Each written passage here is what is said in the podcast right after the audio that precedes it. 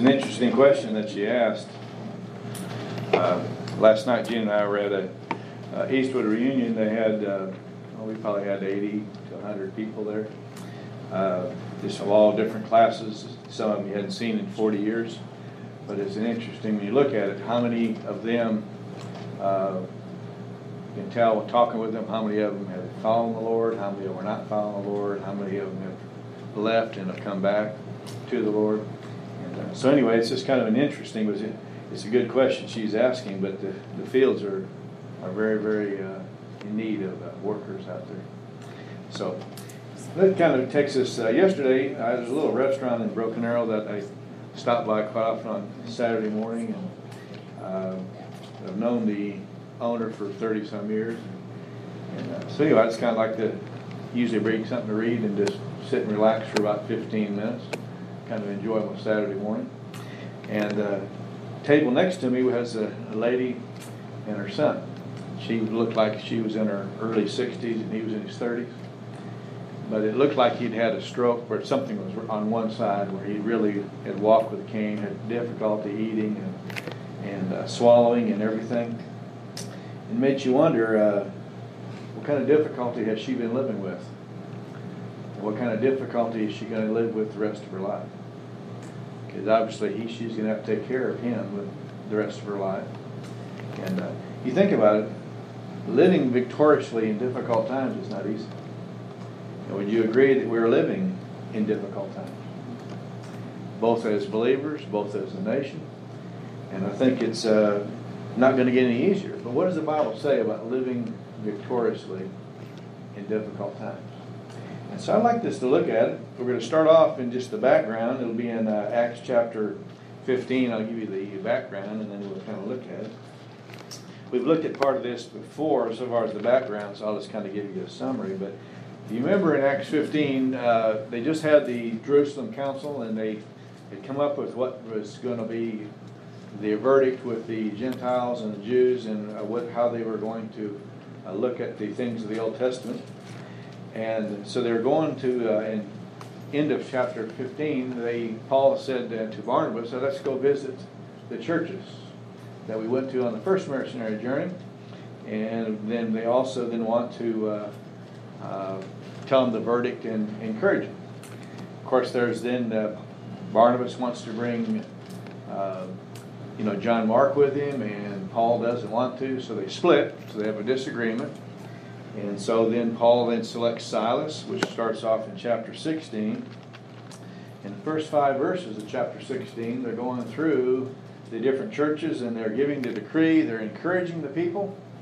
And they're also, then it says in the end of verse 5 that they're greatly increasing in number. So everything's going well. Everything's going well. But it's interesting when you get to chapter 16, then when you go, uh, starting in 6, which we saw also a few weeks ago. You remember they're going through Asia Minor, and then the Holy Spirit says, no, you can't go there. They try to go to another location, the Holy Spirit says, no. That ever happened to you? When you've got plans and God says no? Not now or not at all. And how many of us try to break the door down anyway? So it's interesting. You had a detour. Then you have the uh, in verse six down to verse ten. You remember you often called the the uh, call over to Macedonian call, which is Greece.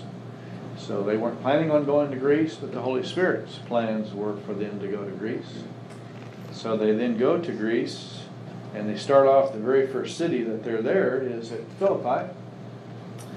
And if you remember, you have the conversion of Lydia in verse 11 to 15. Uh, she was one of purple. It's interesting. Let's look in verse 14 just for a second, just a side note. A certain woman named Lydia from the city of Thyatira, which remember Thyatira is in Asia Minor, and it is noted for its dye industry. Seller of purple fabric, a worshiper of God, was listening, and notice the next part, and the Lord did what? Opened her heart. It's always a joint effort. In 1 Corinthians 2, when you speak the, the things of the gospel, it is darkness to a non believer unless the Holy Spirit opens their eyes. And I think so often we have to realize it is a joint effort. We do our part, but the Holy Spirit has to open the. So they come to know, she comes to know, and others do. And then there is a uh, young lady who was uh, demon possessed. And Paul cast out the demon, and the people who were her master basically were using her. And uh, obviously, and making money, and when the demon's gone, they can't do it. So they stir up the whole city. Paul and Silas get beaten with rods, which was the Roman punishment. The problem is, Paul and Silas are Roman citizens, and you're not allowed to do that without a trial. Uh, and they're in stocks, so they've been beaten with rods. And then you're put in stocks. How, how would that feel? Just in stocks would be bad, but after you've been beaten would be even worse. Notice in verse 25. About midnight, Paul and Silas were doing what? And Sing. and the prisoners are listening. You think about it. Switch places with Paul or Silas, and what would you be doing? Crying. Crying. Crying, demanding your rights, telling God it's not fair, I didn't sign up for this, whatever it might be. Notice that the prisoners were listening, and there's a great earthquake, and everyone's chains fall off. And then you'll notice the jailer, obviously, if you know Roman law, if a prisoner gets free, you're killed because the prisoner got loose. So he was going to fall on his own sword because he'd rather go die that way than die the way that they would get put into death. It's interesting. Paul says, "Don't uh, do that." Not one prisoner is left. You know that's amazing to me because I don't care what jail you go to in Oklahoma or anywhere. If all the doors open and everything's free, to say that everyone's going to stay in their jail cell and not leave is slim and none if the God's not in it. What was said to them in order for them to stay there, I don't know. But obviously, the Holy Spirit, but also I suspect Paul had said something to them through the Holy Spirit. They all stayed there. And then notice then what happens then, the Philippian jailer falls down at their feet, and what does he say? What must I do to be saved? If they had done what most of us would have done, would that have occurred? You think about it. Because the way they responded to the difficulty, the Philippian jailer recognizes they have something that I don't have, and he wants it.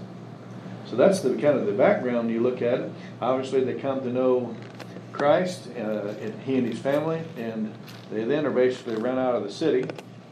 So in chapter 17, you go from that city, you go then to Thessalonica, and you're there and you're reasoning for just a short period of time.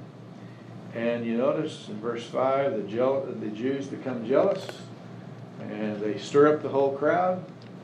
And they're staying at Jason's home, and they then basically put make Jason put up a, a large sum of money, saying if any more things happen, we take your money from you.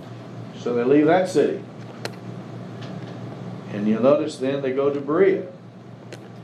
When they get to Berea, you'll notice you find the same thing happens when they're at Berea. The Jews come down and stir up the crowd again. Everywhere you're going, what's happening? You're serving the Lord. You're doing exactly what you're supposed to be doing. And there's opposition every time. How many of you might be getting a little tired of this? And what would most of us do? You think about it today, you speak up for what Christ says and what the Scripture says, you will have opposition. And you'll have it every day. You think about this in the background then, so everywhere they go, they have problems, and you'll also just, for curiosity, or not for curiosity, but just for information, because they were not at, uh, at uh, Thessalonica very long, they were forced to leave. Uh, they were then young children in, in their faith when they when they notice they then go to Athens, and while they're in Athens, if you know First Thessalonians, Paul writes First Thessalonians to them because as young children in the faith, he's concerned about it. They misinterpret First Thessalonians. He then has to write Second Thessalonians shortly thereafter. So they're young Christians The second problem they have is in verse 11 of chapter 17, the Thessalonians. He's speaking about the Bereans, but notice what he says. Now, these were more noble minded than those at Thessalonica, for they received the word with great eagerness and examined the scriptures daily to see whether they're true or not. So, when he was at Thessalonica, which is a short period of time, but did they really examine things what Paul was saying? So, they don't know their Bible, and they're young believers. What happens to when somebody doesn't know their Bible and they're young believers and difficulties come? And that's what's going to happen. So you want to look at this, the background. So I'm going to think about three things then when it comes to difficulties. First of all, it's a fact of life. As a believer, it's a fact of life. It's going to happen. First of all, you think about it with Christ. Psalms 22, was he going to suffer? Isaiah 53, was he going to suffer? On Wednesday night, we saw already twice in uh, Mark chapter 8 and verse uh, 31, chapter 9, verse 12, chapter 9, verse 31. Christ keeps telling, I'm going to go to Jerusalem. I'm going to suffer at the hands of the scribes, the Pharisees. I'm going to be put to death. I'm going to raise again on the third day. Christ said it was going to be that way. I'll just read for you. But in Acts chapter 9, if you remember, what about Paul? If you remember when he is blinded and he's uh, on his conversion, and you remember he was told the man was supposed to come and visit him. Let me just read this in chapter 9 of Acts, and then we'll get on. But the Lord said to him, talking about the Go to him, he's a chosen instrument of mine to bear the name before the Gentiles and the kings and sons of Israel. For I'll show him how much he must suffer for my name's sake. He knew it, you know, before he ever came to know Christ, suffering was going to be part of it. And I think it's important for all of us to recognize suffering is going to be part of the Christian life. And so I think it's important to look at it. Look over then, since we're talking about Thessalonica, start in chapter 3 of uh, 1 Thessalonians. It's a fact for Christ, it's a fact for Paul. And since Paul was only at Thessalonica a very short period of time, but notice what he when he writes back. You remember he's at Athens, he's concerned about him. So he writes this letter back for Timothy to take. and notice 1 Thessalonians chapter 3, and notice in verse 1. Therefore, when we could endure it no longer, we thought it best to be left behind at Athens alone. Remember? So he sends Timothy back. We're at Athens in Greece. We sent Timothy, our beloved brother, God's fellow worker in the gospel of Christ, to strengthen and encourage you as to your faith, so that no one may be disturbed by these afflictions. For you know yourselves that we have been destined for this. How many like that? You're destined for what? Trouble. Right. You're destined for trouble. So I think it's important for us. Why do we always ask why? I don't understand it. You're told you're going to have it. Notice what he also says in the next reason, and when he goes on a little bit further. For w- indeed, when we were with you, we kept telling you in advance that we were going to suffer affliction. So it came to pass, as you know. If he's only with them a short period of time, notice one of the first things he's telling them is what? Why is it that I hear so often from people, just try Christianity. If you don't like it, leave. Everything will be great. You have somebody that walks with you through the trials, yes, but you will have trials. so I think it's important to recognize that we're going to. It's, we're destined to it, and you're forewarned about it. Isn't that what James 1 tells you? Consider it all joy, my brethren, if you encounter various trials. No, when? When. Not if. When. Every person is going to have trials. And it will not always make sense, otherwise it wouldn't be a walk of faith. So stopping this to the fact of life, do I recognize that difficulties are part of the Christian life? I think the quicker, quicker we recognize that it is going to be part of life, just be ready for it and, and be following Him with it, and then how do you prepare for it? If you all knew that some financial thing was going to happen a year from now, what would you all do? You think about in Egypt, Joseph said they had how- how many years of good times? So, So what'd they do? stored up. They prepared for it. Paul told the Thessalonians, you're gonna have trouble. How many of us are storing up and preparing for difficulties that come? And how many of us want Christ and want Scripture to help us through it? Well, if we need to then be storing it up. So first of all, it's the fact of life. First Thessalonians, then look at the choices you have. We all have different choices. In chapter 3, then of First Thessalonians, notice in verse 5, it makes this statement For this reason, when I could endure it no longer, I so also sent to find out about your faith, for fear that the tempter might have tempted you and our labor should be in vain. First choice, how many desert? Things happen and they they desert. Uh, you have desertion for a lot of different things. You have, uh, if you remember, Demas deserted for the, the pleasures of the world, a lot of different desertion. Uh, you can see it in different ones. Notice also, Thessalonians, and turn over to Second Thessalonians for a moment, chapter 1. Second Thessalonians. One is desertion. Notice the second choice you have. Notice in verse 3 of chapter 1 of Second Thessalonians. For we always give thanks to God for you, brethren, as is only fitting or deserving, because your faith is greatly enlarged, and the love of each one of you towards one another grows even greater. The second choice you have is development.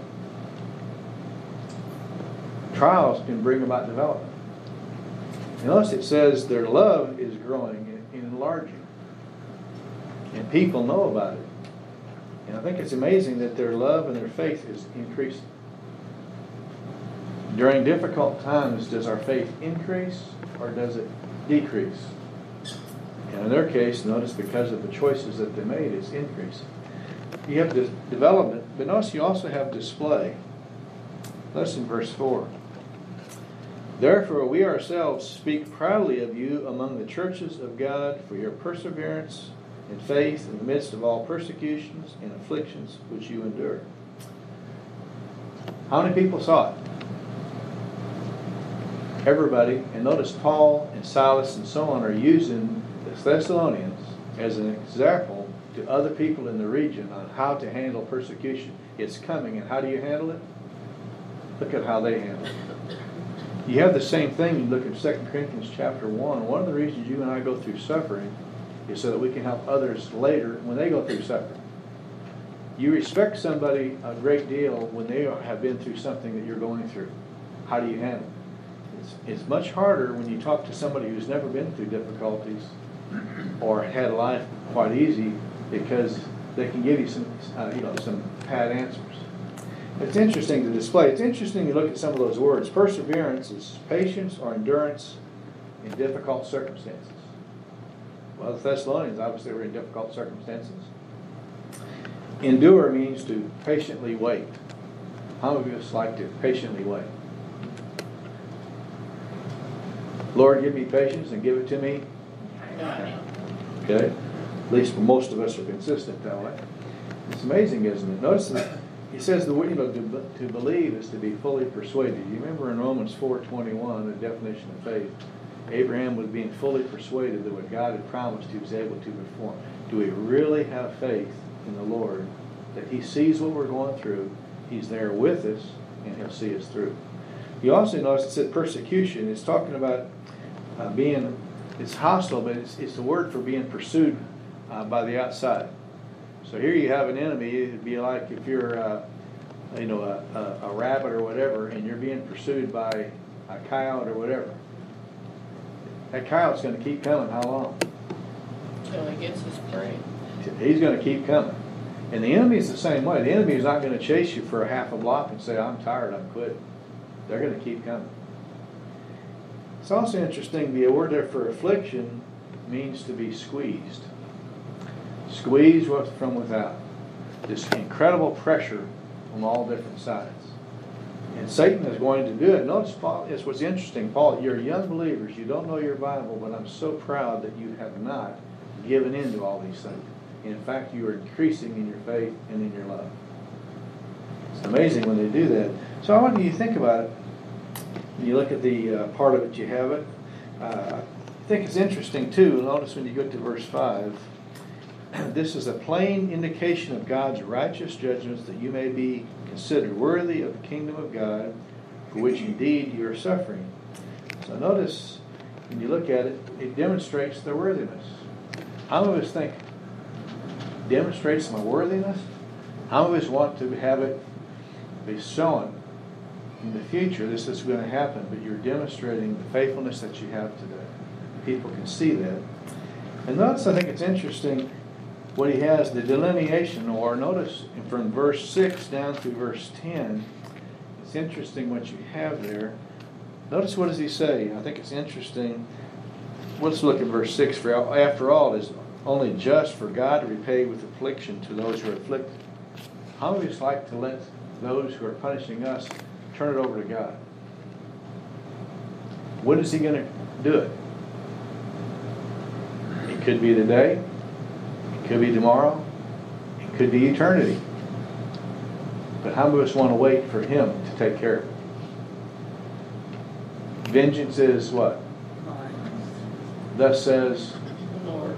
Okay, it's important because I think a lot of times we want to put our name in. He promises to take care of them, and He's promised to punish. But notice, if we allow the Lord to take care of it, we stay true. Notice what happens in verse 11. I think it's interesting what you have. To this end, also, we pray for you always that our God may count you worthy of your calling and fulfill every desire for goodness and the work of faith with power in order that the name of the Lord Jesus may be glorified in you, and you in him, according to the grace of God and the Lord Jesus Christ. It's amazing. You're going through this great persecution. Don't give in to let God take care of it. Persevere. And notice, you are going to be considered worthy, and it's going to be basically credited to your account. God recognizes it. And so I think, but again, do we have a choice. We can desert, we can develop, we can display it. Why is it that people go to hear Joni Eareckson speak? Why? She goes all over the U.S. and been all over the U.S. Why do people go hear her speak? Because she's been through tremendous, obviously, the accident and tremendous pain, and she could praise the Lord and do a lot of things. And so people go to hear her. Do you think she wished it didn't happen or that she could be cured? God had. God's using her through these difficult times. A lot of times God takes allows us to go through things in order to help somebody else who's going through a difficult thing. But against our choice, we can desert, we can develop, we can, uh, you know, you think about it, we can display it. Isn't that what we're supposed to do with our life? We can display it or we can hide it. Again, it's up to us. So, what do you, uh, what difficult circumstance are you in? We, Gina and I last night were there and we saw different students. We saw Tina Lowball. Uh, you all might remember she's the one that was at the hospital. Uh, all of a sudden, just about died. Uh, basically, had to resuscitate her four times. Lost her sight. Lost all kinds of things. Hadn't been married all that long. She was just single many years. She wanted to come last night. Lord is really, uh, you know, restoring her health slowly. Two months after she had that, her Stephen, her brother, uh, also just about died. So you know they've been through a lot, but they were believers serving the Lord. But then you had others that were there, and it was real obvious either they uh, they hadn't served the Lord, and uh, their life. Uh, Gene and I were commenting. A lot of them looked like they were our teachers, and not the other way around. they, they, they had kind of a rough life, some of them. Uh, but again, it's our choices. It's our choices. And so, what? How trials are coming for every one of us. What are we going to do? Desert? Are we going to let it develop us? And we then are going to let it display and help others as they go through it. The third thing, I think, what do we need to focus on when we're going through trials? Because are they coming? So what we need to focus on. Look over to 1 Peter. Remember, 1 Peter likewise was written to those believers who are under trials. 1 Peter chapter 1.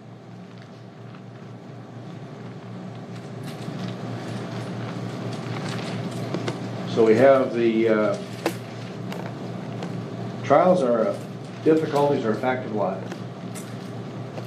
Two, we have choices to make when we're in it. And three, notice our focus. Starting in chapter three of First Peter, notice what it says. Blessed be the God and Father of our Lord Jesus Christ, who according to his great mercy, notice what he's done for us, has caused us to be born again to a living hope through the resurrection of Jesus Christ from the dead. So what's the first thing you have? A living hope, being born again. Notice second thing, to obtain an inheritance. Notice your inheritance, which is imperishable, undefiled, will not fade away, reserved for you in heaven. Notice the third thing, who are protected. It's the word for garrison. Who's protecting it? God is. By the power of God, through faith and salvation, ready to reveal in the last time. First thing, how many of us, when we're going through hard times, look at what we have? You look at what we have. Do we have salvation in Jesus Christ? Do we have an inheritance in heaven? We're going to be a son of God, living in eternity, all the other things. And that's part of why Paul calls it in 2 Corinthians light affliction. Temporary. Hey, and he had the afflictions. Paul had it from the time he came to know Christ until his death. He had an affliction after affliction after affliction. A great deal. But he looked at it. Why did, first in Hebrews 11, 25, why did Moses put up with afflictions and give up the wealth of Egypt? Because he was looking for his eternal possessions. So notice first one is this our possessions. Notice in verse 6. Now in possessions, in this you greatly rejoice, obviously talking about verse 3 to 5, even though now, for a little while, it is, if necessary, you've been distressed by various trials. Notice it says for a little while. The trials are passing.